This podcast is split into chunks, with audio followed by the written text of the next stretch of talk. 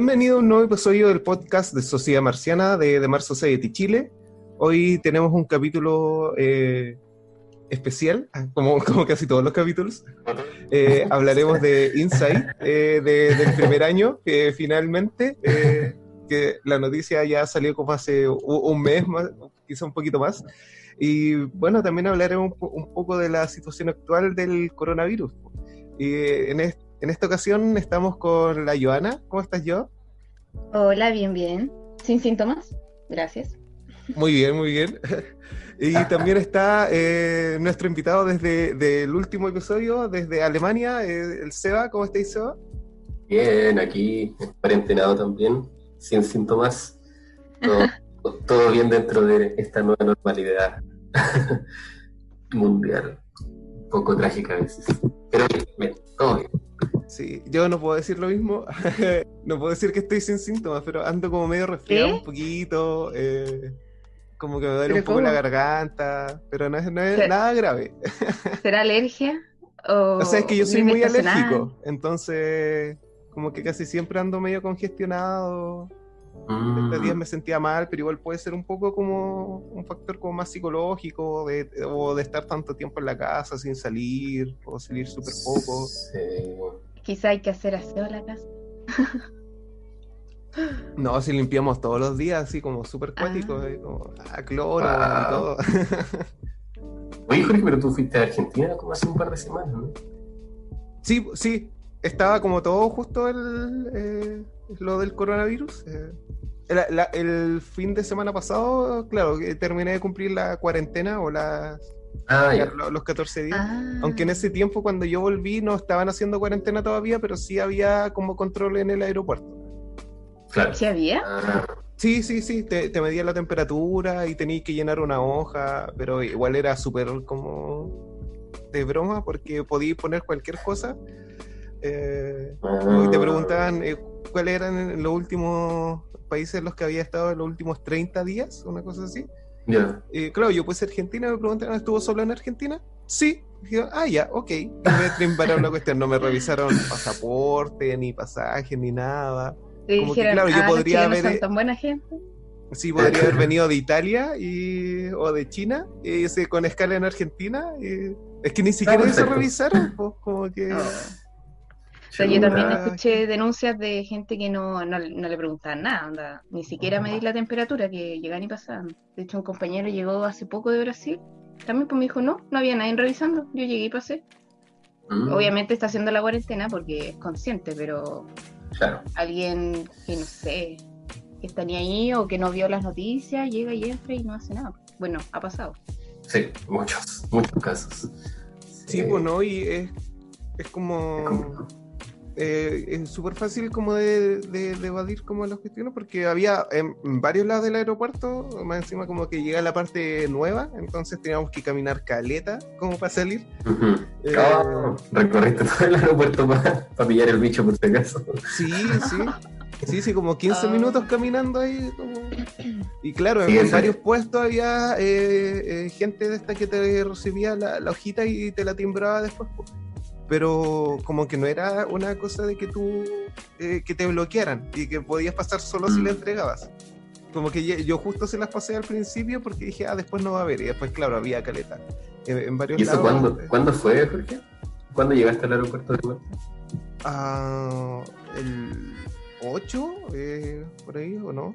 Ah. El- Tres semanas atrás. Sí, el 8. El 8, Ya. el, el domingo 8. Ah, De, de veras, el porque- 8 de marzo. Como el- Sí, domingo. Yo creo que ahora deben estar mucho más, más estrictos. Espero, espero, la sí, verdad. espero. Claro, y en una parte te revisaban no la sé, temperatura y eso. Eh, porque para esa fecha, para el 8, como que todavía recién estaba empezando. Entonces, Claro, creo que ahí todavía no había caso en, en Chile. Sí, sí. De hecho, yo el, el 9 tuve que ir a trabajar y desde el martes después eh, empezamos con teletrabajo. ¿la llevo como ha vivido la cuarentena? Yo, eh, con pánico, no. Oh, no. Porque esta cuestión, como que igual venía siguiendo las noticias desde febrero más o menos. Y mi hermana me había mostrado unos videos de China y como que ahí dije, oye, esta cuestión no es así nomás, es, es seria. Y, y, ¿cuándo fue? La semana pasada. Sí, la semana pasada, el domingo pasado, eh, o antepasado. Nuestros jefes en la oficina nos dijeron como eh, no, el viernes, en una reunión nos dijeron ya nos vamos a tomar martes y jueves como remoto, como para bajar la probabilidad de, contagiarse, pero después el domingo fue como, no, ya, todos remotos eh, hasta nuevo aviso. Mm. Y al lunes siguiente, que era el primer día de trabajo, ahí todos fueron a buscar sus computadores, yo igual, y ese día me viene San Felipe al tiro, porque dije, no, si esto se pone código, van a, van a cerrar Santiago y me quedo allá, y me vine. Y ya llevo como dos semanas. Mm. sí. No, igual retonto porque dejé como varias cosas ya. Como que me traje, no sé, un par de, no sé, champú, detergente, confort. Y después dije, oye, el resto de la ropa. LOL. Vaya a estar en cuarentena en la casa, así que. Sí, sí, dije, sí, ya bueno. Eso es lo bueno. no tengo para dónde ir, así que. Claro. No hay ni un brillo, no sale ni... No, no, no, no. Sí, es social. Pero. Eh, no, acá en vida social cero, pero así que ya, filo. Sí, hay que rescatar a los amigos imaginarios de infancia, ¿no? Es lo, único, que queda.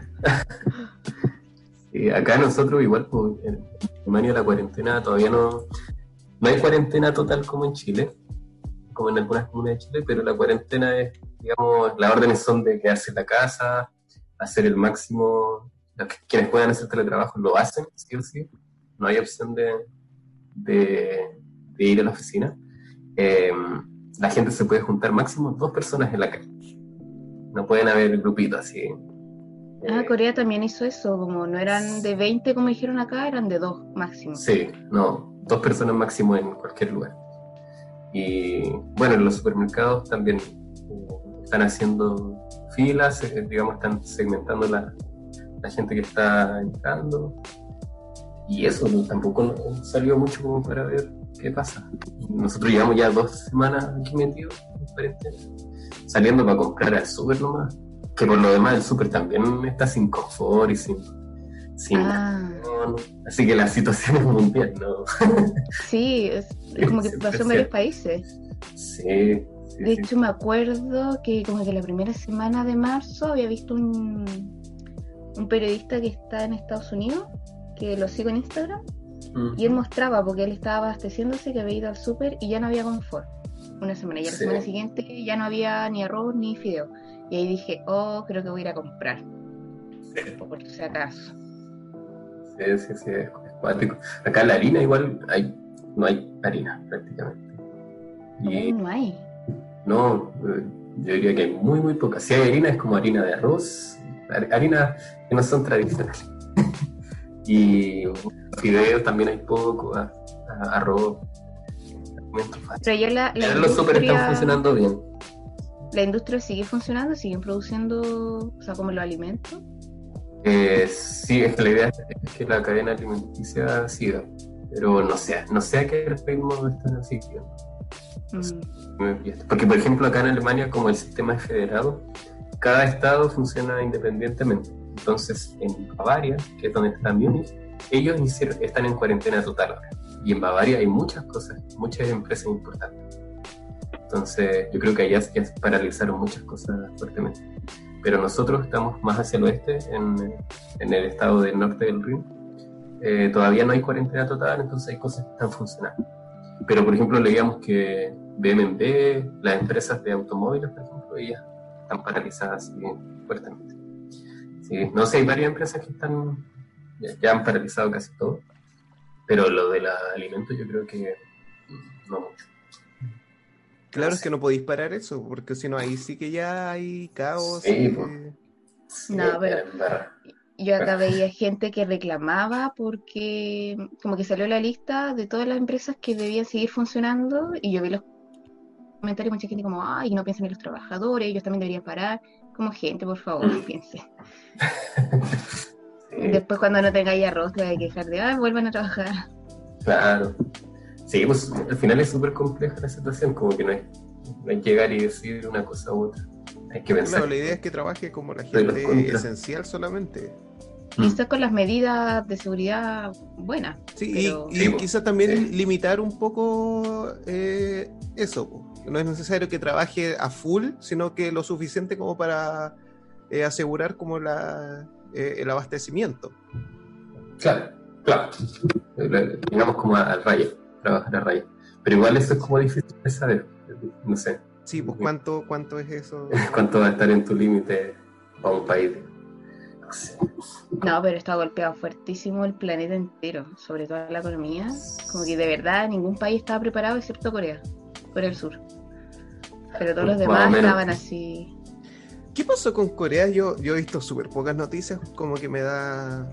No, no, ya no tengo redes sociales, entonces estoy Corea. veo súper poco, pero como que dicen que Corea del Sur está muy bien, y como que es el mejor país, parece como que Sí. lo, ha enfrentado. Es que la, la curva de Corea la planearon casi al tiro. Eh, y eso y, y con la cantidad de gente que tienen. eh, y eso fue porque, o sea, yo escuchaba que Mataban a la gente que tenía coronavirus. no, Ese yo es creo que Corea ese es del Norte. norte, ese es del norte. Oye, perdón. El, el del sur hace unos años tuvieron como una gripe. No sé cuál, cuál gripe tuvieron, pero como que fue heavy allá. Creo que nadie del planeta se enteró. Y ahí cacharon que ellos no tenían nada, pues no estaban como, no sé, Chile en el sistema de salud, una cosa así. Y dijeron, no, esto tenemos que mejorarlo porque obviamente va a venir algo después. De hecho, esta pandemia igual se veía venir, como que habían varias investigaciones de la gripe en los murciélagos. Y mm, de hecho hay un documental en Netflix que habla de las pandemias y también se hablaba de va a venir algo, va a venir algo. Entonces Corea del Sur eh, invirtió mucha plata en industria que fabrica mascarillas, que fabrica los test. Y cuando le pasó el primer caso, este caso que esta señora que fue como a la iglesia y contagió como a un millón de personas, Sí. ahí empezaron a correr todo el aparataje que ya habían eh, construido en cinco años. Eh, las fábricas empezaron a construir mascarillas, las fábricas empezaron a construir los test, entonces pudieron abastecer a todo el, a todo su país, que son caletas. Sí, bueno, y, Eh, estaban preparados, o sea, estaban preparados porque ya les había pasado algo, ya habían aprendido de ese error y se prepararon para esto. Ahora, el resto del mundo quizás como no les pasó algo así, eh, ahora quizás después de unos cinco años más van a estar más, vamos a estar más preparados para otra próxima pandemia. Puede ser. Bueno, una, una de las técnicas que he escuchado que, que permitió el éxito de Corea del Sur fue que ellos testearon, eh, hicieron muchos testeos. Muchos Claro, Y además de, de tener identificado a toda, la, a toda la gente, le hacían un seguimiento total. Entonces, ellos ya sabían quiénes estaban infectados, tenían un, un porcentaje muy alto de veracidad de, de ese número. Tiene un sistema muy, muy profundo. De hecho, creo que fue allá en el sur que eh, todas las empresas eh, telefónicas, digamos, liberaron lo- la información de las bases de datos de los clientes para el gobierno. Entonces el gobierno podía hacer un seguimiento de toda la, de toda la gente, dónde estaba, por dónde se movía. Y así... Es que tenía- prácticamente todos teníamos un GPS en el bolsillo. Sí, exacto. Y con eso ellos pudieron cachar, digamos, eh, por dónde se contagió quién, hacia a quién contagió, o dónde hubo más, más probabilidad de contagio, etcétera, etcétera. Claro, tienen como una aplicación que, eh, no sé, tú te sentís mal, llamáis, te van a hacer el test. No, ni siquiera llamáis. Por la misma aplicación avisáis, te van a hacer el test y que si aparecís positivo, eh, tu celular aparece la señal en rojo. Entonces eso es como un pasaporte negativo y no podéis salir de tu casa. Entonces si te pillan afuera y te revisan el celular, estáis incumpliendo con la, estáis incumpliendo en un delito. Y además, la misma aplicación se pone en contacto eh, con toda la gente que tuviste contacto durante el último, no sé, 14 días. Incluso si fuiste al supermercado, se va a poner en contacto con todos los que estuviste en el supermercado por el GPS. Y ahí se empieza como toda la cadena de identificar a todas las personas que estuviste en contacto y hacerle los test. Y claro, como tenían ya esta industria preparada para tener millones de test, eh, lo lograron hacer, pero el resto del mundo eh, se están peleando por la compra de, los de los test y de las mascarillas. Qué brígido. Ahí demuestra sí, no que están súper preparados para esto. po. Sí, está, ¿no? pues, sí, aparte de la tecnología que tiene Corea del Norte, o sea, Corea del Sur. Sí, qué bueno. Bueno, de hecho, a propósito de, como para, entonarnos un poquito, coronavirus también está afectando a, a, la NASA y, y, a muchas instituciones científicas. Entonces, por ejemplo, acá la universidad, la mayoría ya detuvo sus clases, solamente clases online, creo que en Chile también, por lo que entiendo. Entonces, todas las clases están siendo eh, por Zoom o por lo que sea. Y la NASA va a tener que tener algunas operaciones y va a tener que, eh, digamos, reducir eh, el, el, monitoreo de, algunas de algunas misiones, entre ellas InSight.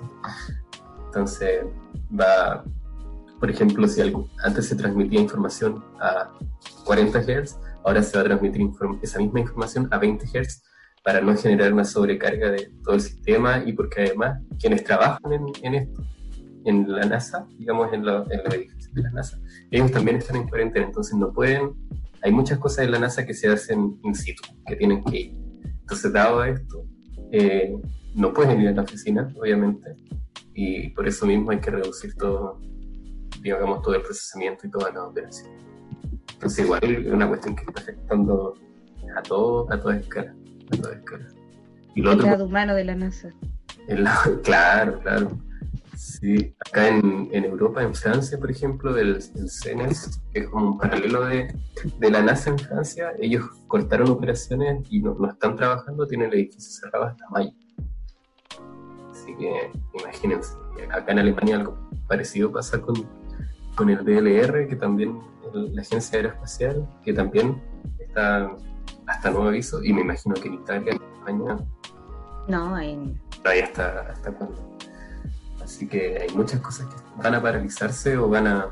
Quizás no paralizarse, pero se van a poner más lentas, van a ralentizarse, van a haber proyectos que se van a patear para mucho más adelante con esto. Y los fondos para, para los proyectos también, ¿no? Sí, pues, sí, porque imagínate ahora van a tener que mover fondos para, para otro tipo de cosas mucho más urgentes. O sea, sí cosas relacionadas al coronavirus. No, y seguramente va a haber una recesión después de esto. Eh. O sea, como que ya se confirmó que estamos en recesión. Ayer que entramos en recesión, sí. Sí. Oh. Oficialmente. Según el ayer, 27 de marzo, entramos en recesión mundial. Oh. Para marcarlo en el calendario. Sí. sí. Un efeméride. Sí, pues entonces todos estos proyectos de investigación, entre comillas, menos importantes eh, o, menos esenciales quizás, uno podría decir, eh, eh, se van a ver afectados o va a haber menos recursos. Quizás la, la, nueva sonda, no acuerdo cómo se llama, era de la NASA, la que viene después de InSight, que estaban preparando para lanzar. Más 2020. Sí. ¿Cuánto? Perseverance. Sí, esa, esa. Eh, seguramente va, a ver retrasada o alguna cosa. Sí. yo creo que sí. Bueno, y en Chile también, el tema de los fondos para la ciencia, yo creo que el próximo año van a, van a variar un poquitito. No me acuerdo en qué país era, pero había un país en el que hubo renovación automática de los proyectos, de los proyectos científicos, digamos, un fondo de CIR común en Chile se renovó automáticamente eh, este año debido al coronavirus, digamos, para, evitar cualquier drama, para evitar que la gente, digamos, quede sin, sin su proyecto, sin pega, Claro. Que igual, igual es, complicado porque uno piensa que, que, como toda esta investigación es como menos esencial, pero al final los países que lo han hecho mejor han sido los que tienen mejores estándares de, de, de ciencia. Oh, y, con, todo esto, ¿la gente irá a considerar más a los científicos como entes importantes en la sociedad? Nunca los consideran. no, yo, igual siento como que en general eh, la labor del científico es, es bien, eh, no sé, difícil, como que hablando así como del público general, solamente se acuerda de, de, la ciencia cuando pasa una catástrofe como esta, eh, o cuando hay terremotos, se acuerda de los sismólogos, y eso te dura, no sé, un par de meses y después ya no te acordaste de los sismólogos. Mm. Sí, da, lo mismo si es que tienen financiamiento, claro, se exige financiamiento para estas cosas, pero como van por tiempo, es como, ah, no, es que ahora hay que hacer investigación sobre virus acá en Chile. Y después, no sé, va a pasar otra cosa, es como, no, pero es que lo que realmente se necesita es investigación de tsunami. Y, y siempre se va cambiando la prioridad. Cuando hay que, al final hay que financiar todo. Independiente si es que eh, es el problema de los fondos en general que te piden como como, como una justificación o, o, que... es importante tu, tu, proyecto. Sí, como la importancia de tu proyecto, una... Eh, como que, qué se va a obtener, qué va a ganar Chile por financiarte el proyecto. Y es como uno de repente no sabe, no sabe lo que va a encontrar, porque si uno sabe la respuesta a la pregunta, ¿para qué vaya a hacer la investigación si sabe? Si, sí, ya está sería necesario. Entonces... Ah, la ciencia, es un tema la ciencia, digamos, como eh, de base, eh, como que no va con el sistema. Yo, siempre he sentido que un poco antisistema, porque en el aquí un poco lo que dice Jorge, la gente se acuerda de los científicos cuando ocurren las cosas. Por ejemplo, ahora todo el mundo se acordó de los bioquímicos, eh, mm. de los virólogos, bla, bla, bla. Pero claro, y después de un rato ellos van a desaparecer. Pero los bioquímicos después tienen que, ellos van a seguir existiendo y van a seguir investigando y van a seguir necesitando fondos. Pero como en el momento no hay emergencia, no hay necesidad, digamos, explícita de, de que se necesita un bioquímico, el sistema no le importa. No le importa porque no es, no es necesario. Pero en el momento del tiempo, ahí ah, necesitamos mucho, muchos bioquímicos. Lo mismo pasa con los meteorólogos, con los oceanógrafos, con los sismólogos, con un millón de otras disciplinas que al final son ciencias que, que tú desarrollas hipótesis y que investigas a largo plazo. Sí, pues también está el caso como de, de, Insight, como para volver un poco en el tema, o eh, las misiones mm. espaciales, que en principio dice, ah, pero si esto es como por, eh, por demostrar que, que, son más bacanes un país, o, o, es cosa que no es necesario, ¿de qué sirve investigar qué, qué pasa en Marte? Es como... Eh, en principio no sirve de nada, pero toda la tecnología que se desarrolla eh, puede servir. Toda la tecnología que se, que se desarrolló para la eh, investigación espacial, para la carrera espacial, actualmente se usa. son cosas que después están llegando a la gente. Entonces, tener instrumentos que sean más precisos, que puedan funcionar bien en un clima como el que hay en Marte, va a servir para mejorar la la investigación acá mismo en, eh, eh, en la Tierra. En la Tierra, sí. sí es y, nuestro, y que nuestro clima se va a ir pareciendo un poquito más a Marte, de hecho. Sí. También. Este, este, planeta se está secando. Claro, sí, sí. Ese es como el, tema del, del largoplacismo y el cortoplacismo. En el fondo, una, una misión espacial no, no va a obtener resultados en el momento Claro, es la, pregunta que siempre quizás también nos hacen a nosotros como a la fundación, a, The Mars Society, de que es como, ¿por qué ir a Marte? Y creo que es la pregunta que siempre nos hacen, ¿o no? Sí, pues. Todo el mundo se hace. o, la pregunta es como, ¿para qué? Quizás no por qué, porque uno podría decir por, ¿por qué, porque, porque es un desafío y, otros podrían preguntar, ya, pero ¿para qué? Como, ¿Qué, qué ganáis con ir a Marte?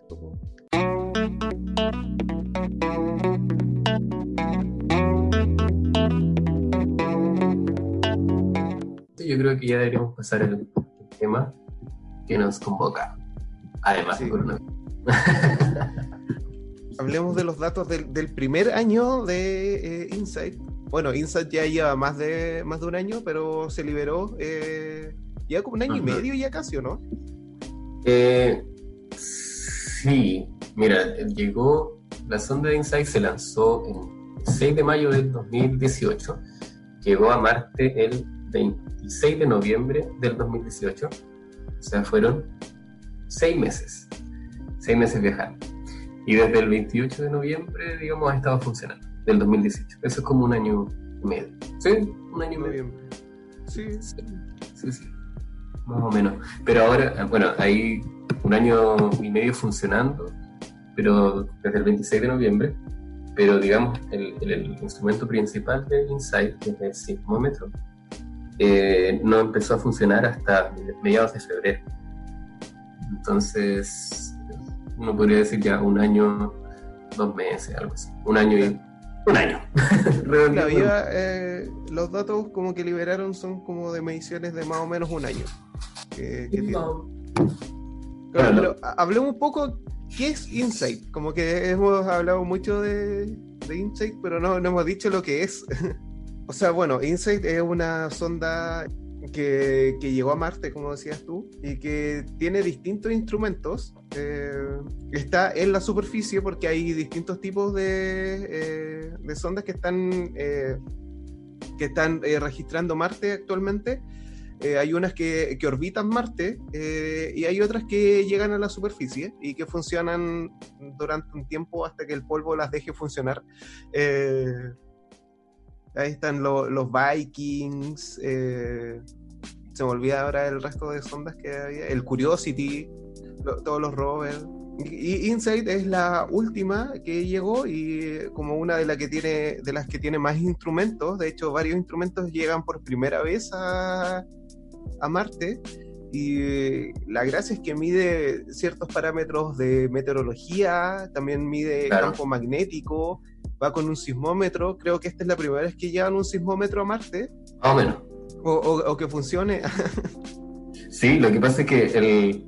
Claro, Insight, bueno, entonces lleva como varios instrumentos, como decís, tú pues, puede medir eh, velocidad del viento, presión atmosférica, temperatura ambiente, eh, campo magnético en el lugar, eh, pero el instrumento, ah, y también mide el flujo de calor, de, porque tiene una sonda que entra a la Tierra, entonces puede medir el flujo de calor eh, superficial. Pero la, digamos como el, el, objetivo principal de InSight es medir eh, los sismos en Marte, digamos los movimientos, los movimientos eh, sísmicos en Marte. Entonces el instrumento principal, si podríamos llamarlo así, es eh, SIZE 6 se llama, eh, que es un sismómetro básicamente. Y la característica de este sismómetro es que es muy, es muy sensible. ¿ya? Entonces, eh, el nivel de ruido, si, lo pensamos como eh, el instrumento siendo una persona, tiene un nivel de... Su oído es tan fino que puede escuchar muy, muy puede escuchar sismos muy, muy, muy pequeños y a mucha distancia. Entonces esa es una característica muy principal porque, eh, o muy importante porque sismómetros como ese no existen hoy en día en, en el planeta Tierra creamos una cuestión que, de un nivel tecnológico, digamos así, técnicamente es muy fino, pero lo mandamos a otro planeta. Igual es, como tragicómico. Sí, pero claro, es el primer sismómetro, a mí me gusta llamarlo que es la primera misión con un sismómetro exitosamente desplegado en, eh, en mar. Porque en, en, los 70 también hubo otras misiones, por las Viking, la misión Viking, que consistió de la Viking 1 y Viking 2, y ellos también llevaron sismómetros a Marte, pero la Viking 1, eh, la sonda fue a Marte, pero nunca logró desplegar su, su sismómetro de la nave, entonces falló. Y, y, la Viking 2 llevó su sismómetro también, ya, lo trató de instalar, lo instaló, funcionó bien, lo pudo desplegar, pero eh, el sismómetro no era muy, muy, digamos, como tecnológicamente muy bueno, entonces no logró captar ningún sismo y, ningún movimiento como particular ni nada, solamente, eh, digamos, como cosas de poco interés.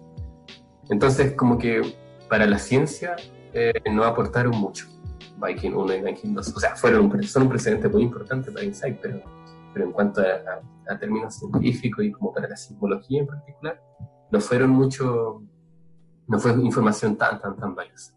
Entonces, Insight, ahora este primer año ya que lleva, ha sido prácticamente la primera, uno puede decir que es la primera misión exitosa de un sismómetro Claro, aparte el sismómetro es como tan sensible que, que por lo que tengo entendido detecta también eh, eh, estos movimientos producidos por los Dust Devil o sí, estos que son como tornados chiquititos de, de, polvo y viento. Eh, sí. Sí, sí, detecta hasta ese movimiento, entonces como muy, muy sensible. de hecho, bueno, hay un chico en el proyecto que él está estudiando las Dust Devils, de las tormentas de arena, con los registros de, de, del sismómetro, digamos. Entonces, como, como las, las tormentas, estas tormentas de arena son como generan cambios de presión, ¿cierto? Eso genera que la superficie de Marte se, digamos, como que se hunda un poquito por el cambio, están haciendo más presión en ese punto. Entonces, él está tratando de ver la respuesta elástica de la superficie. muy loco, muy loco. Y con eso, claro, está tomando los datos de velocidad del viento, tratar de modelar estas, estas tormentas de arena.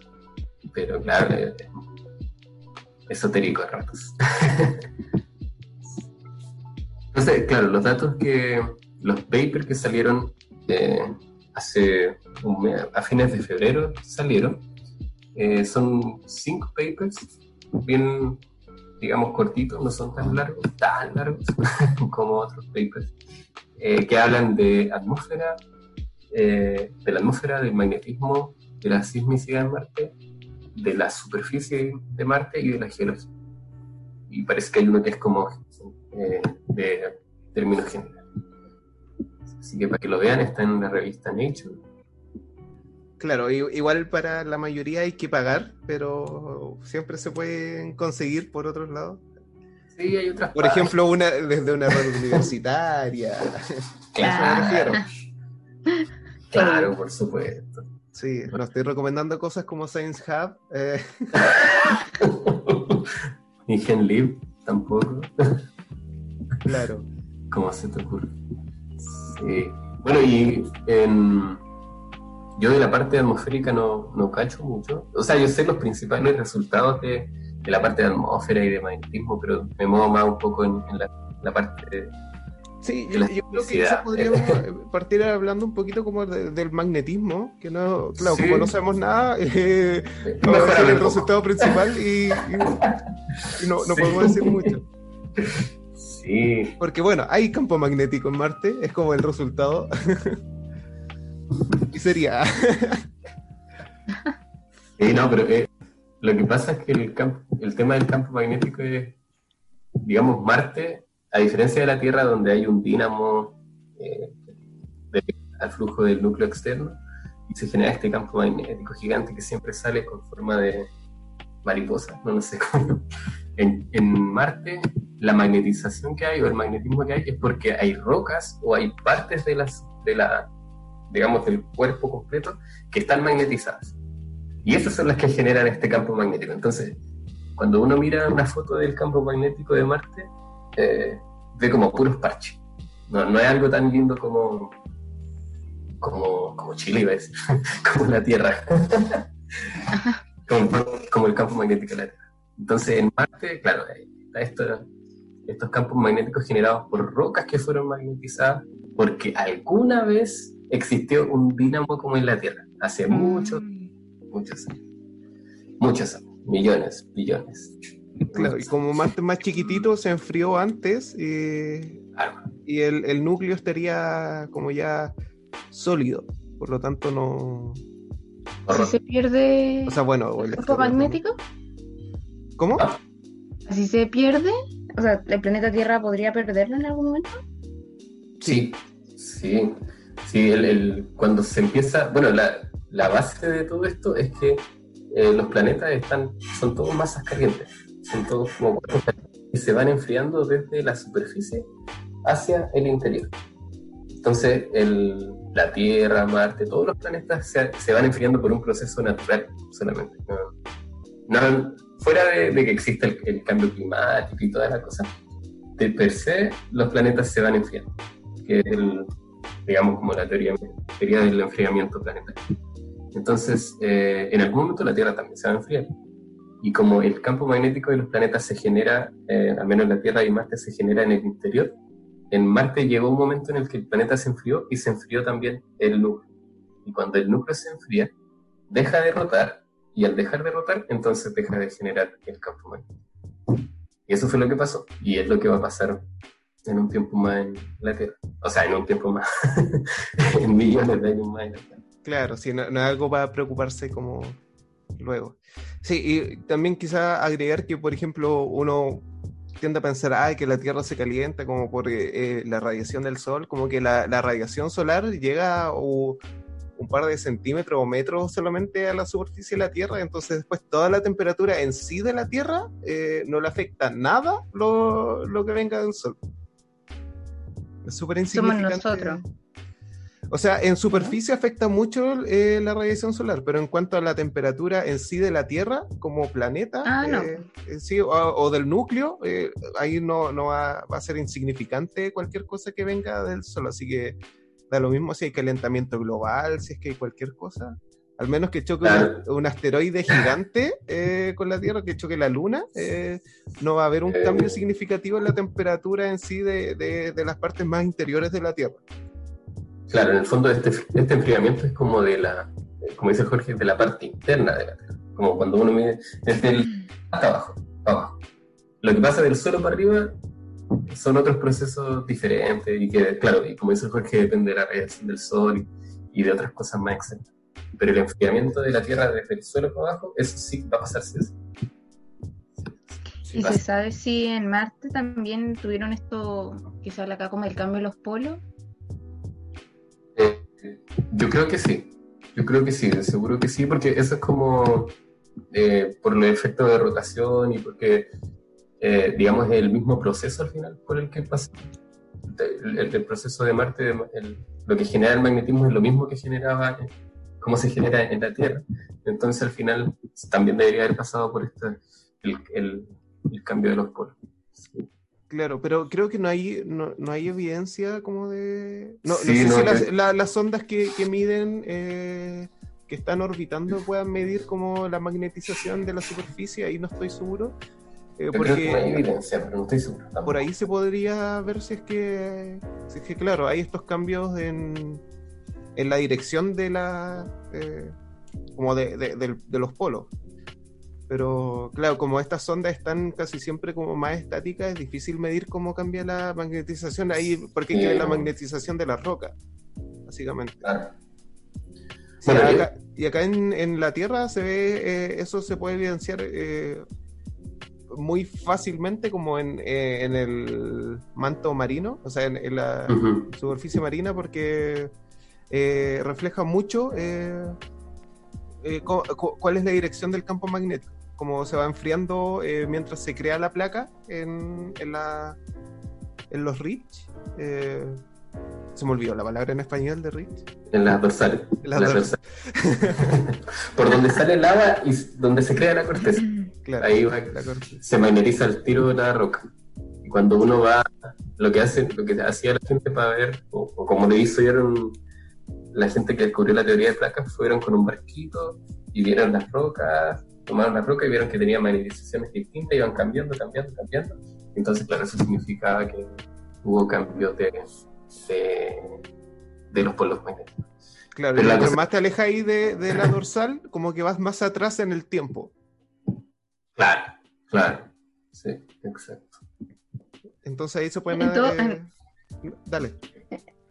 Ah, que en todo caso, el, el- como que se suele creer que el polo norte y el polo sur son- están como en un, po- en un punto fijo, pero en realidad no.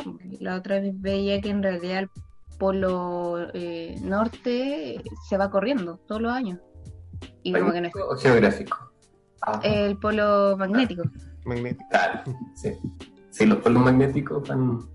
Bueno, todo, toda esta pregunta, claro, va- es porque los polos norte y sur magnéticos, magnéticos, van rotando siempre. Hecho, parece que hay una página que uno puede ver dónde están los polos. Como actualmente. Sí, y puede seguirle uno, sí. Sí, creo que es graficada como el, el- durante el año, no sé, o durante los años, como, como Durante varios años, sí. Sí. Bueno, una de las cosas de. Claro, la- el tema es que este Insight lo que ha logrado ver, claro, hay está este magnetismo, puede medir magnetismo, pero lo que pasa es que Insight pudo medir en el punto donde se encuentra la, sonda hoy en día, eh, digamos, el valor que midió de magnetismo es un valor mucho más alto de lo que se había medido antes eh, del, eh, del magnetismo en Marte. Porque antes lo que se hacía para medir el magnetismo en Marte, como dijo hace un rato el Jorge, las ondas que están orbitando alrededor de Marte, ellas podían medir magnetismo. ¿Sí? También pueden medir magnetismo en Marte. Pero lo que hacen es como eh, ¿cómo decirlo? Medirlo con menor detalle. Entonces, miden un promedio a lo largo de un área grandota. Y eso es lo que hacen las órbitas que están rondando Marte. Pueden medir el magnetismo, pero lo hacen con menos detalle y en un valor promedio. Entonces, la gracia que, de InSight es que logró medir el magnetismo en un punto en particular, y ese valor es mucho mayor que el magnetismo que, se conocía antes.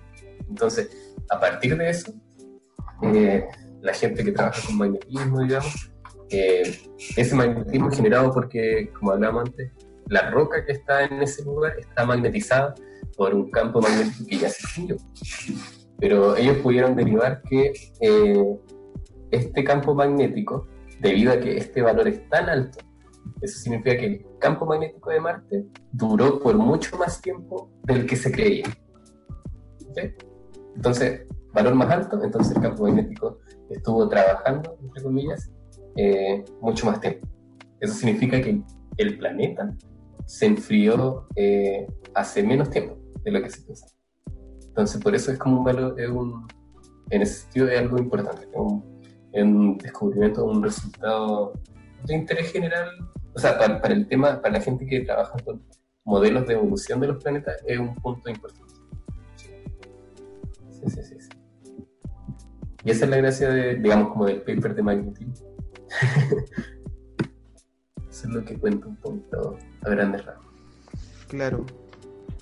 Eh, no sé si se entendió eso, digamos, porque ese es como el, resultado. Sí, sí, ese es como el resultado más importante, que claro, que eh, la intensidad del campo magnético era mucho más fuerte de lo, de lo que se tenía antes, como presente. Claro.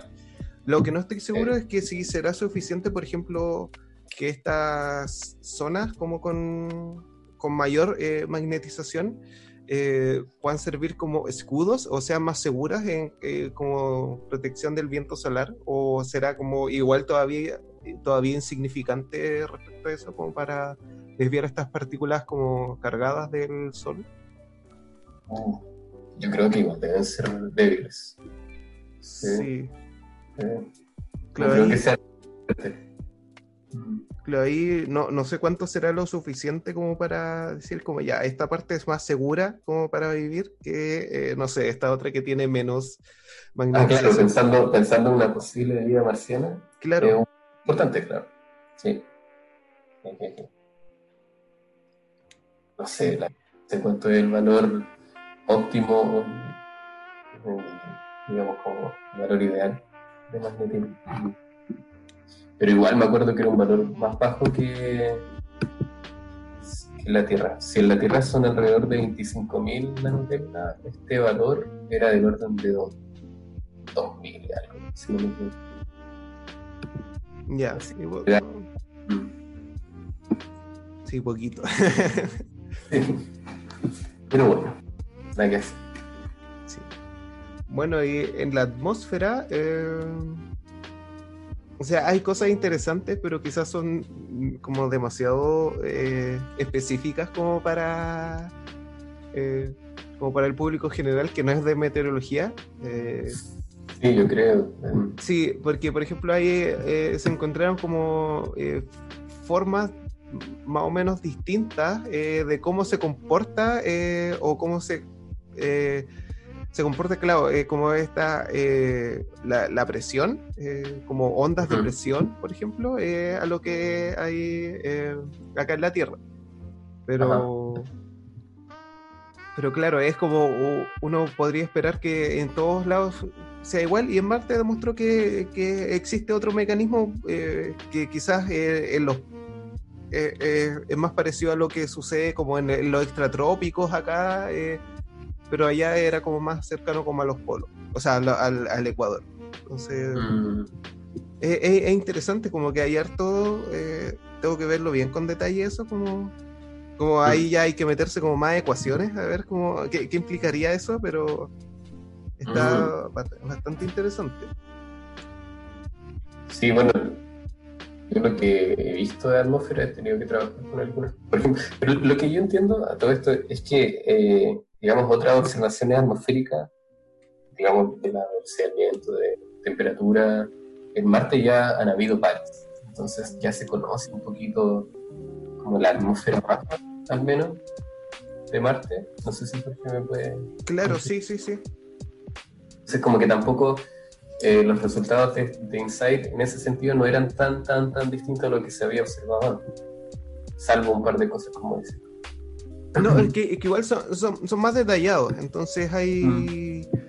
Eh, se pueden caracterizar más, más eventos. Eh, claro, la, gracia de Insight, o por lo menos en las mediciones meteorológicas, es que han sido harto más estables que otras.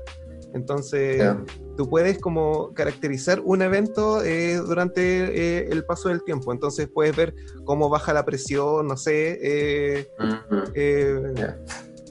momento antes de que se generen como estas tormentas.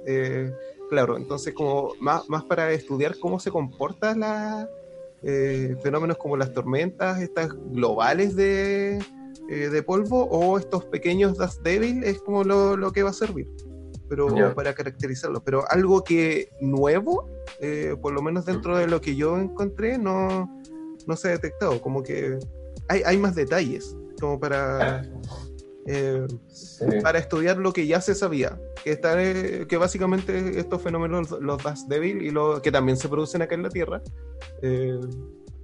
y, y las tormentas de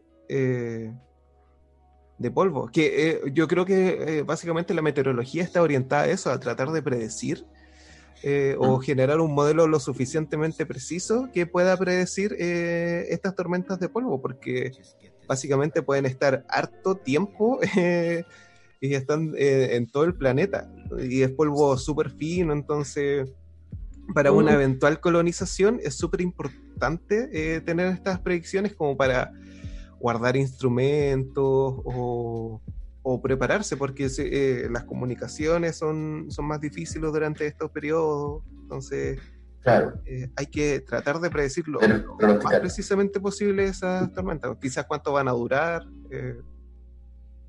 Claro. Sí, bueno, pasando un poquito al tema de la sismicidad, el viento en particular es un, es un punto súper importante porque incluso con este instrumento súper sensible, el, el, viento juega un papel terrible importante en las mediciones, porque durante el día marciano, que es como desde las, eh, principalmente entre, las 8 y las 4 de la tarde, si es que dividimos el día marciano en 24 horas como, como en la Tierra. Digamos, es parecido también, anda por ahí. Sí, sí, anda más o menos por ahí, salvo un par de milisegundos. eh, entonces, entre las 8 y las 4 de la tarde, más o menos, el viento es muy alto. El nivel de viento es muy alto. Entonces, tú no puedes registrar eventos sísmicos durante ese periodo. De hecho, los eventos que, están, que salen en el artículo, que han sido reportados, eh, ocurren solamente en la noche marciana, en la noche de Porque no es posible observar sismos, no, es posible registrar sismos hasta ahora eh, en un día de Marte. Y eso igual es un factor importante digamos, pensándolo en, claro, como dices tú, una futura civilización, si uno quisiera estudiar más en detalle todavía en la estructura de Marte y toda la cosa, tú ya pierdes, digamos, la mitad de un día en registros, porque es solamente ruido, es solamente eh, el efecto que genera el viento, que es algo que obviamente en la Tierra no pasa. En, la Tierra puedes registrar sismos eh, todo el día sin problema, eh, porque los niveles de viento, o sea, logras encontrar lugares donde el nivel de viento no, no es tan alto. Ahora, bueno, no sé si esto va a ser igual en todas las partes, en todas las áreas de, de Marte. Por ejemplo, es una, una, buena pregunta. No sé si todos los sitios tienen velocidades de viento tan altas en el día como en el sitio donde está Pero al menos en este caso, todos los sismos que se encontraron en, en Marte, eh, o que se catalogan como sismos, eh, fueron solamente en la noche. Y eso ya al menos tú pierdes la mitad de la estadística, si uno quisiera pensarlo así. Claro, pero, o sea, bueno, igual hay que decir que, claro, este instrumento es más preciso y por lo tanto eh, se ve más afectado por factores externos que generen como estas, estas perturbaciones. Y eh, en los sismos me refiero. Y aparte, acá los sismómetros en, eh, en la Tierra igual están como protegidos en general. Como que tienen como una... no, no, sé si el sismómetro acá se entierra también, ¿o no? El, eh, no. ¿El de Marte? ¿O está como encima? No, está encima, pero tiene una, digamos, como una caparazoncita. Ya. Lo en cierto sentido lo protege, pero aún así no puedes evitar eh, tener todo este ruido sísmico. Claro, claro, acá en la Tierra. y en la Tierra tú puedes. Afecta súper poco porque le haces como una, como una protección ahí, eh, lo entierras bien, entonces el ruido que pueda generar el viento eh, es súper poco, salvo que sea como un tornado, quizás que pueda generar como ya una eh, un movimiento de la superficie como más, más grande, pero el viento debe ser súper poco lo que, lo que genera. Sí, bueno, en general se hacen unas bóvedas especiales para instalar los sismómetros y se trata de aislar lo más posible. Se entierran un, par de metros bajo superficie en la Tierra y, ahí quedan, digamos, decentemente instalados. Pero en Marte todavía no es posible hacer eso. O sea, a menos que algún día se pueda eh, mandar una sonda que pueda eh, hacer una bóveda, dejarla instalada, igual yo lo encuentro difícil, pero no imposible. Ya, ahí quizás podría lograrse algo mejor, pero hasta ahora, para las futuras sondas, llevar un sismómetro y dejarlo instalado solamente en tierra, en, la superficie, probablemente va a perder algo información. Pero también estás ganando información. O sea, durante la noche igual hay registro y, y si uno extrapola que el registro, lo que tú percibes en la noche es, digamos, similar a lo que percibes en el día, entonces igual tú puedes tener una idea de lo que está pasando. De medir de noche o medir de día, tú deberías estar midiendo el mismo proceso y no debería afectar tu resultado final o tu interpretación. Así que igual bien. Claro, al final solamente pierdes eventos que te podrían ser útiles. ¿Y no hay alguna forma de filtrar como por, por frecuencia o algo así? Sí, pero no. Sí, pero no. o sea, se puede filtrar, uno, trata de filtrar, pero al final el, el, ruido generado por fuente externa es tan grande que realmente no puedes, eh, no puedes ver eventos sísmicos durante el día. Hasta ahora. Claro, al final filtráis eso y no queda nada claro, lo filtra, digamos, si filtra entre 2 y 5 Hz, eh, o entre dos frecuencias determinadas, tú vas a ver la, esta fuente externa, que principalmente el viento, genera energía mucho más alta que un sismo en ese rango, entonces al final estás viendo solamente lo que genera el viento. No logras ver lo que genera el sismo. Ah, sí. Ese, ese, es el problema. y eso pasa, digamos, en todo el rango de frecuencia desde movimientos muy leves hasta frecuencias muy altas, muy como camioncito. Pero en la noche sí se puede conseguir cosas. Bueno, y, la mayoría de los sismos que, se, que salen reportados, reportados, o todos los sismos, mejor dicho, ocurrieron durante la noche. Los que, los que aparecen ahí en el, en el artículo. Y sale que el, o, hasta ahora el evento más grande que se ha reportado en, en Marte es del orden de magnitud 3.8. ¡Wow! Magnitud de momento. Importante. no, sí, igual. Es una magnitud considerable. Sí. No, y, piensa, este evento, el 3.8, se ubicó alrededor de unos 1500 kilómetros de distancia.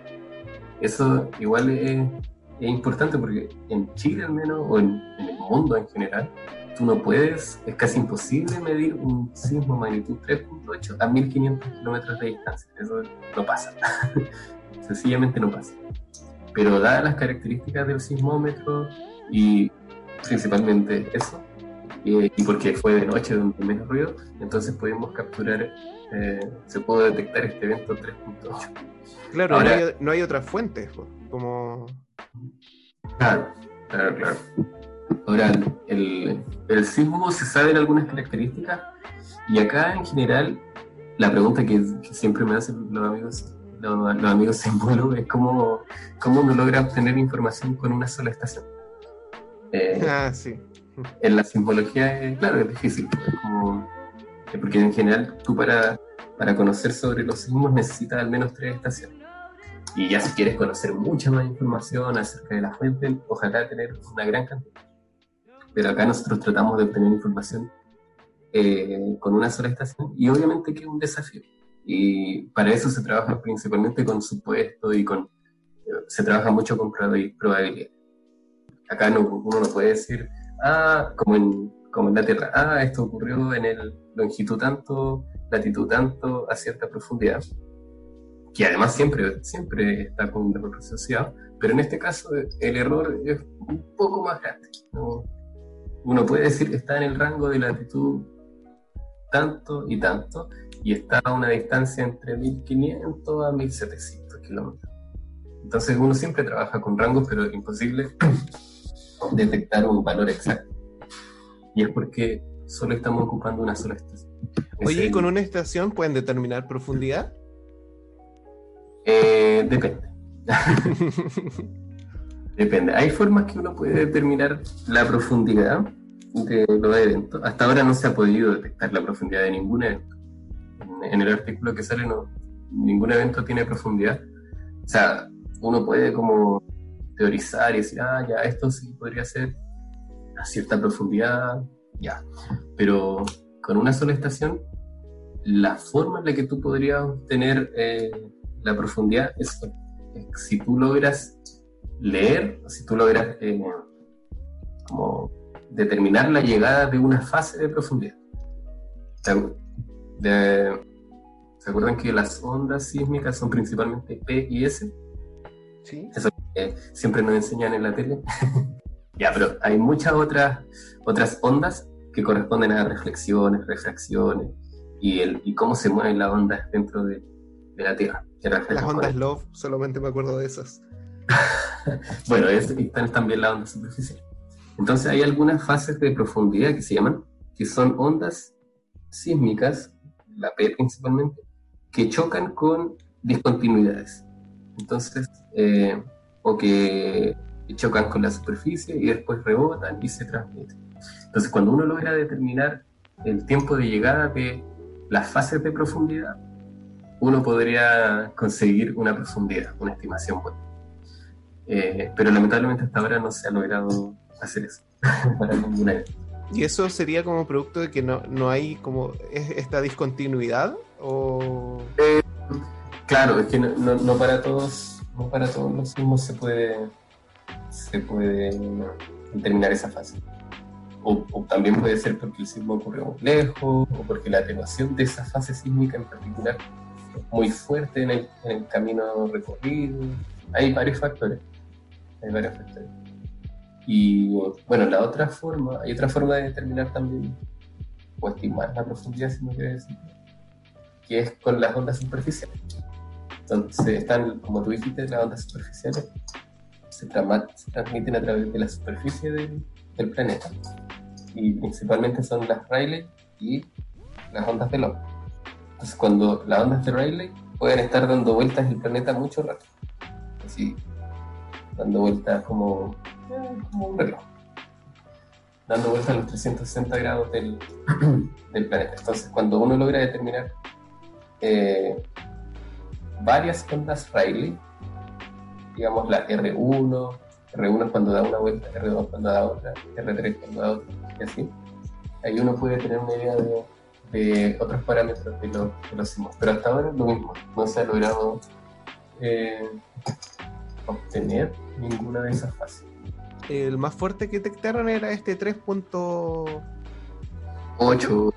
Sí, más o menos. Pero la mayoría que han detectado, eh, más o menos, en, qué magnitud tienen? Ah, bueno, son, hay un 3.8 y hay un 3.6 también. Eh, pero la mayoría son como entre 2.5, 3, por ahí. Y hay otros que realmente no se puede calcular la magnitud y solamente están registrados. y se sabe que esto es, sí. ¿y, ¿Y como cuánto han detectado? Uh, yo te puedo. Ah, así entre nos y entre los auditores. Que no salga de ahora, claro, que no salga de acá. Hasta ahora van más de 400, pero en el artículo no sé cuánto habrá. Ya. sí, van más de 400. No, hay distintos tipos, eh, principalmente hay unos que se llaman de baja frecuencia, que se asocian en general a eventos lejanos y que generan, como bien dice, baja frecuencia de los registros. Entonces tú puedes ver esa baja frecuencia, entonces hay, es un sismo low frecuencia. Pero hay otros también que eh, son de alta frecuencia, sismos de alta frecuencia, y la verdad es que no se sabe bien la diferencia entre ellos, salvo que su contenido en frecuencia es distinto. Entonces, digamos como la clasificación que se ha hecho hasta el momento de los, de los en Marte es solamente en base a su, o principalmente en base a su frecuencia. Entonces, ah, este sismo tiene, tiene una buena componente de baja frecuencia, entonces va a ser de este tipo. Este tiene eh, alta frecuencia, va a ser de este tipo. Y hay otros que son de muy alta frecuencia, entonces este va, va a ser de este tipo. Y en particular hay un tipo de eventos que se llaman, lo llamamos 2.4 Hz, que es porque esos eventos eh, hacen, digamos, destacan o, tienen un pic prominente en los 2.4 Hz, todos ellos. Y esa es, una, es la pregunta del millón de proyectos porque nadie sabe bien a qué se debe, pero son muy recurrentes. Wow. Sí, y bueno, no está respondido en el, en el artículo porque es una pregunta abierta todavía, pero es algo en lo que estamos trabajando. ¿Y algún símil con acá, con la Tierra? O sea, como esos 2.4, no sé, o, eh, o, acá en la Tierra hay alguno que, que esté como tenga una frecuencia característica. No, en general, en general no. En general los sismos son bien, eh, tienen frecuencia en distintas en distintos rangos. No, no hay alguno que resalte una frecuencia en particular. Lo que sí hay es que, por ejemplo, tú en la Tierra puedes porque esto también se observa en el ruido sísmico Marte. Tú cuando ves el ruido sísmico, digamos como cuando no ocurren sismos, cuando no hay registro de sismo y solamente el movimiento natural del suelo, tú también ves que se destaca esta frecuencia de 2.4 Hz. Pero cuando hay un sismo, esta frecuencia destaca mucho más. Entonces, esa es la cosa. El tema es que en la Tierra eh, también hay algunas frecuencias que son fundamentales, que destacan en, el, en los registros de ruido. Por ejemplo, los de las mareas.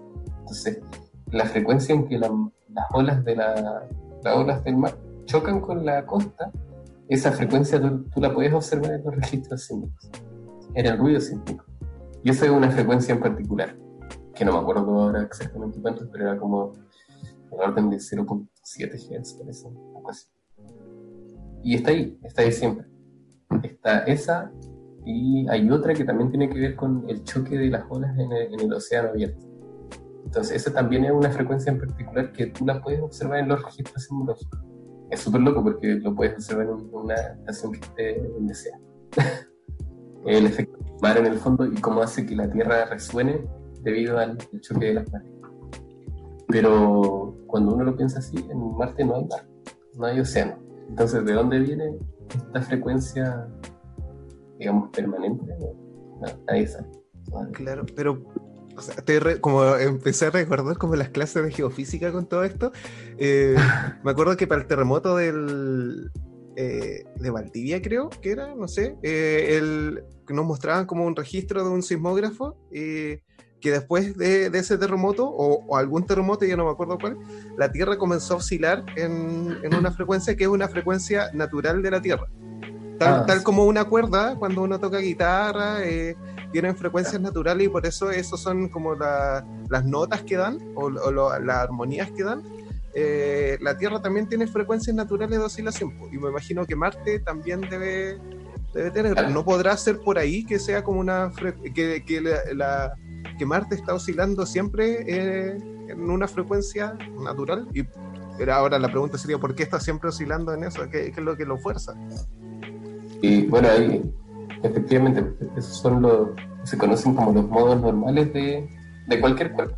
Entonces, en particular de la Tierra, la Tierra tiene sus modos normales que son cómo vibraría ante una perturbación. Pero el tema es que esas, esos modos normales, en el fondo, cómo vibraría un planeta completo, son muy baja frecuencia.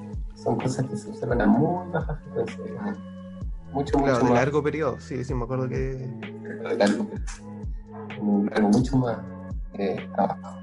Y lo que uno observa acá en la Tierra, o sea, en, Marte, es algo que ocurre a 2.4 Hz, que es mucho más arriba, es, alta frecuencia, es una frecuencia mucho más alta. Entonces no, uno, no podría pensar que algo asociado al planeta porque la frecuencia es muy alta. Quizás, quizás podría estar asociado a algo más superficial o, alguna característica que haya en la superficie, o alguna capa en particular, pero hasta ahora no hemos logrado descifrar, lamentablemente. Ay, qué interesante. Puede que sea muy ñoño, pero me encantó eso de. Sí. De las dos Es loco. Loco. Sí. A ver, gente trabajando en, en ese punto en particular.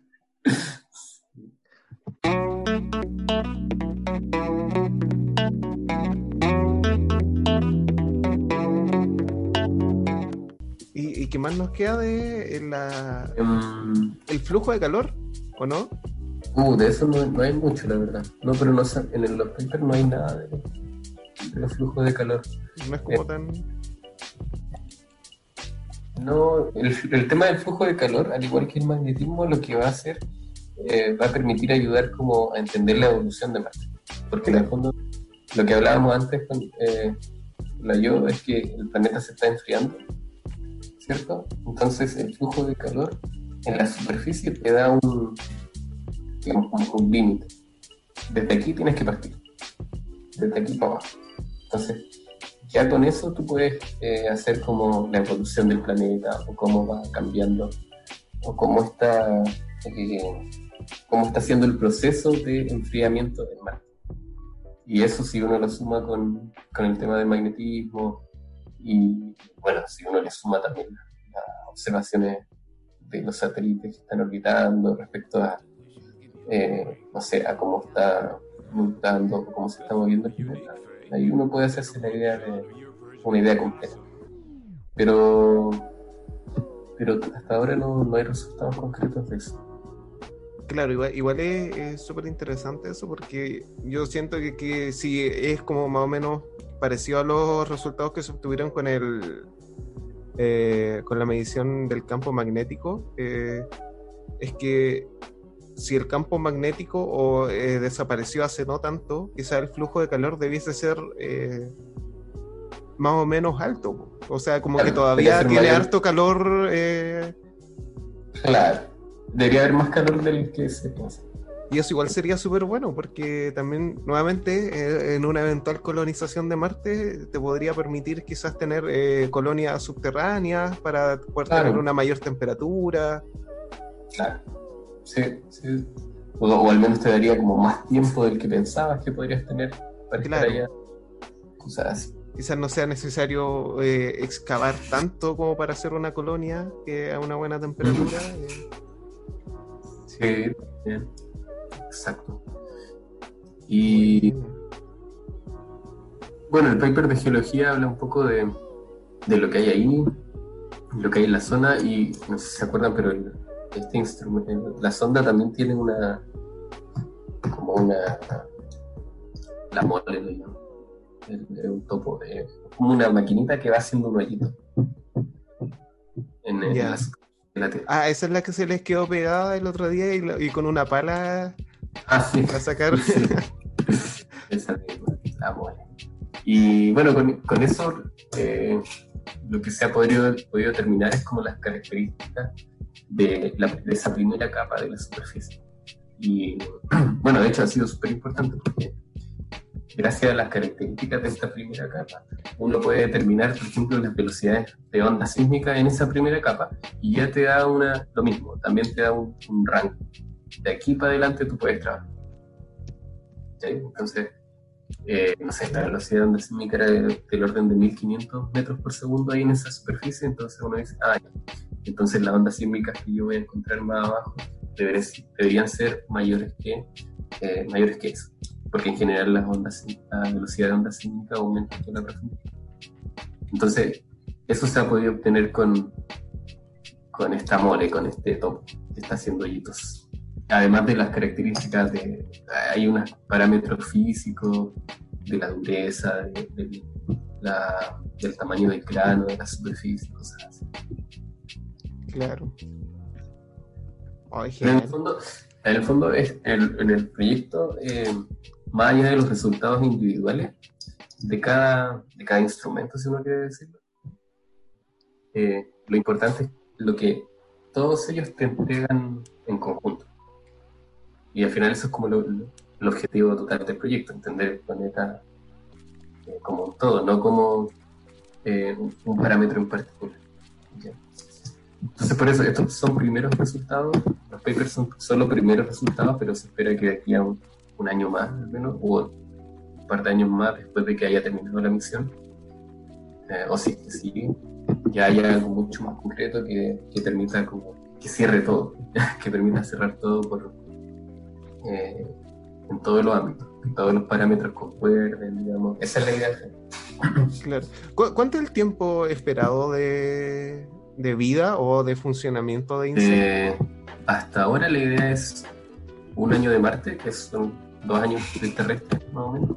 Entonces debería terminar a fines de este año. Eh, pero. La idea es que funcione al menos hasta, hasta eso. Claro. si logra funcionar más, mejor. El financiamiento está hasta eh, fin de este año. Ah. Y ahora está, ahí, está en proceso de renovación, si queremos decirlo. Está tulando a que se extienda un poco más.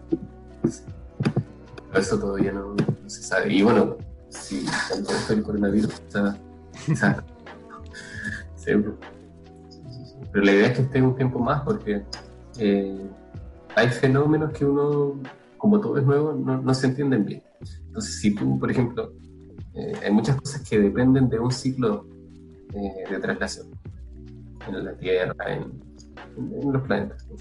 Entonces, en, ahora en Marte, el periodo de observación actual, por el que está pronosticado, es un año de Marte. Entonces, si tú quieres ver y quieres concluir que a lo mejor esto pasa todos los años, lo ideal sería tener al menos dos ciclos, dos, que eso sería cuatro años. Pero por eso la idea es extenderlo por más tiempo. Sí, pues hasta, que funcione Insight.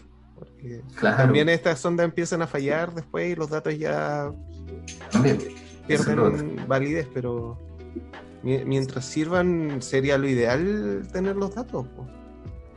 Claro, hay que aprovechar que, están, que está funcionando bien. Sí, pues una pena. Sí, qué bueno. Genial insight, toda la información que nos, da, que nos ha dado, eh, una, una, un, un, súper, eh, sí, un gran instrumento, encuentro, y, y, reitero como lo que decíamos antes, que independiente de que no pueda tener como una un resultado o una aplicación como para los próximos años o muy reciente, es muy importante que este tipo de investigación se, se continúen haciendo.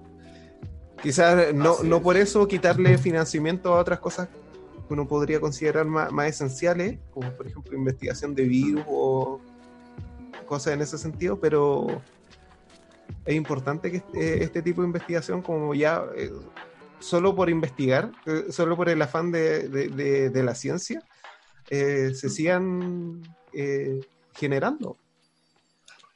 Importante igual, porque si lo pensamos, casi todas las cosas que tenemos ahora, que usamos el día a día, en algún partió por, partió por algo, o sea, partió por la curiosidad de alguien, partió por el, investigar meramente por, por investigar y después se vieron un poco la utilidad.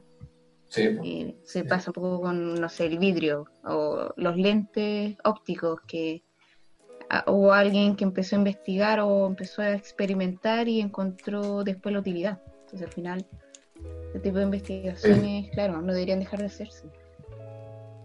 Sí, por el microondas, el velcro, todo eso ha salido como oh. por necesidad de, de este tipo de investigaciones. Bueno, eh, en dentro del proyecto se están eh, desarrollando cosas que son, como dicen ustedes, no son directamente relacionadas al proyecto, pero que quizá en un futuro van a ayudar en muchas cosas. Y por ejemplo, hay muchas cosas que, claro, uno dice, ¿para qué lo van a ir a hacer a Marte? Bueno, pero es que a lo mejor en Marte encontramos dificultades que acá no estamos viviendo todavía. Aún, claro. Eh, claro, no estamos viviendo aún y, y que quizá en algún momento vamos a tener que sortearla. Y este tipo de, de, proyectos te permite empezar a entrenar o empezar a desarrollar técnicas para enfrentarlas acá en la Tierra. Entonces también hay que verlo como en ese sentido. Después todos van a querer ir a Marte para encima. Claro, la, va, a ser, va a ser la moda. Sí. Va a ser, van a haber filas para ir. Claro, escapando del coronavirus. sí, te, en un futuro va a mutar. Oh, se va a volver buena persona. oh, qué vergüenza. Bueno, en fin. Sí. ¿Palabras finales? Como, um, o no, quizás antes, como una eh, re recomendaciones para recomendaciones. cosas que hacer en, ah, durante la cuarentena, ah. como para pasar el tiempo, no sé, alguna película, libro que quieran recomendar. Yo estoy leyendo un libro que se llama, eh, se me olvidó el nombre, eh, El problema de los tres cuerpos. Excelente recomendación. Ah, ah aquí. Yo lo quiero leer, El problema de los tres cuerpos. Es del sí. chino, ¿no? Sí, es de. Estoy tratando de buscar el autor. Eh, Chin Liu. O Liu, algo así. Pero se llama El problema de, ¿De qué trata? Eh, es el mismo autor de, de, la película que basuriaste el otro día, Joana. Eh, esa de la, la Tierra Errante. Ah, a ver, que estaba mal hecha esa película. Sí, claro, pero después que como que, claro, está basada en un libro de este tipo. Eh, ah. Entonces no sé si el libro será muy parecido a la película o no, pero... Ojalá que no, el, la película era terrible. Es que el actor era muy malo. Sí, pero el libro El problema de los tres cuerpos es, es, al final es una trilogía, que es, este es el primer libro, eh, y básicamente es como historia de contacto como extraterrestre. Eh, no quiero decir nada más, como que ya ahí les escribo el medio spoiler. Ah, eh, pero sí, no, no, lean reseñas porque tienen muchos spoilers. Eh, ah. Sí, pero es, es bastante interesante. Por lo menos en la primera parte es muy apegado a la ciencia, o por lo menos yo como que todo parecía muy real. Quizás en, en, las últimas páginas ya empieza a ser como algo más fantasioso, no sé, o, o, es ciencia como que yo debería decir como, ah, ya, como que esto necesito verificarlo para ver si es que algo correcto. Pero la, la mayor parte del, eh, del libro es como algo como muy científicamente eh, plausible, muy, eh, muy, muy, cercano como a, a, la realidad. Entonces, mm. y, y, y, mete harto de ciencia, entonces es bastante interesante. Entonces, a toda la gente que le gusta, como, bueno, si están escuchando este podcast, eh, le gusta como es muy el área. Que le guste el libro. Sí, sí, es muy probable que le guste el libro y está bien interesante. Eh, me gusta cómo escribe, eh, no, no, se hace pesado ni nada. Eh, sí, una buena recomendación si es que quieres leer algo. Muy bien. Eh, ¿Yo qué puedo recomendar? El otro día vimos una serie que se llama. Ah, una serie que se llama eh, La Criada, o se llama en verdad se llama The Servant, como la sirvienta. Eh, está, en el, está en el Apple TV, eso sí, pero quizás se la pueden encontrar en, en una página. sí, eh, a ver, ¿qué les puedo decir? Es de Night Shyamalan. Ah, me gusta el... El que hizo eh, Split y Glass, la trilogía de estos locos que, que tenía muchas personalidades. Eh, es una muy buena serie, eh, aunque, bueno, depende, no es una, no es, no es una serie para echarse y, y, y, digamos, como relajarse, porque hay que estar eh, viéndola y lo más probable es que eh, lo, lo, entretenido es que no es una serie que uno va encontrando la respuesta a cada rato, sino que al revés, como que te vais cuestionando cada capítulo lo que tú vas viendo en el capítulo anterior y lo que podéis esperar del capítulo siguiente. Entonces no hay respuesta a nada hasta el penúltimo capítulo.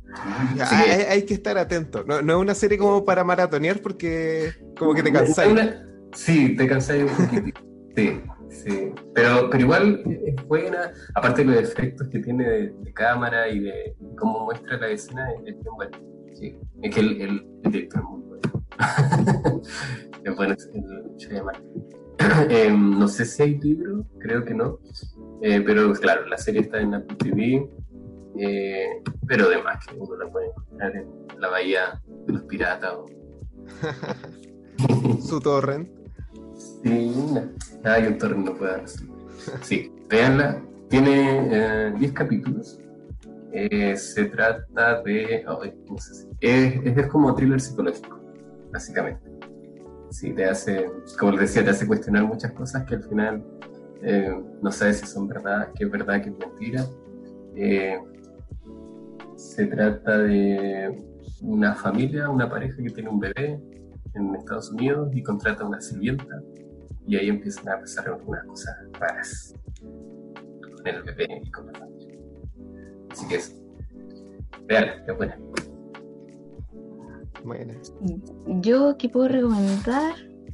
Es que eh, todavía no lo termino de ver, pero de hecho empecé y llevo un capítulo que es la serie La Pandemia, que está en Netflix y que pueden encontrar por ahí también.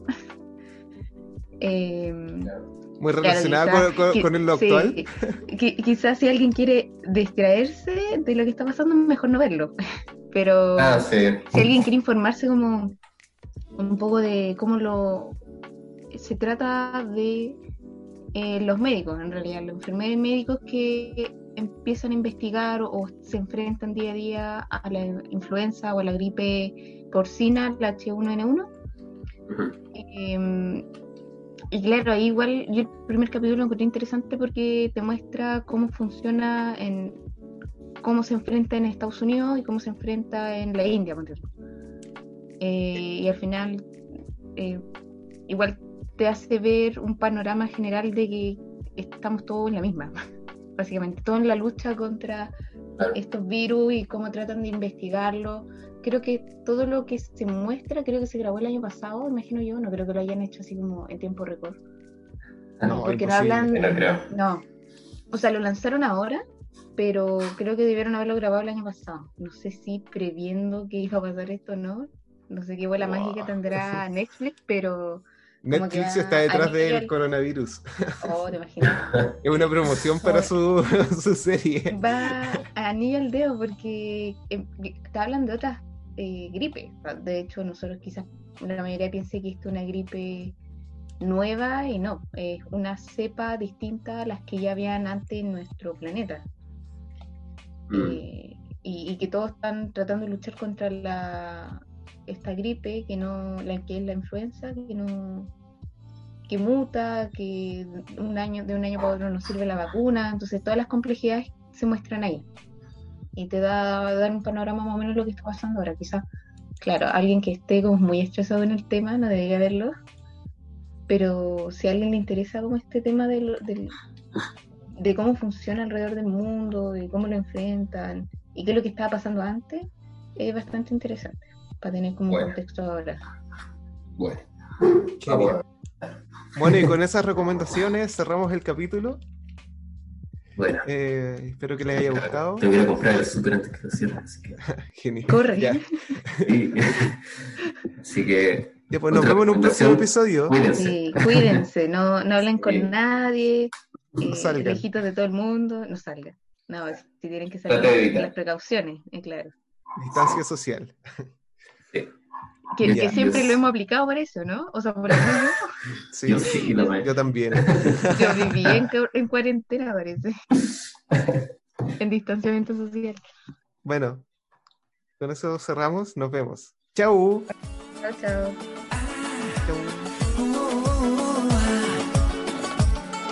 Te quiero amar lo que pueda amarte y darte lo que te pueda dar. Y las cosas de antes. La vida que aún está por llegar y en mi soledad, cuando quiera yo salir a buscarte, cuando miras a la luna y no está, cuando lleguen los humanos a amarte, mira, dejaré la vida pasar, cuando tengas la intención de casarte, cuando sepas que ya no puedo más, besarás con esa hora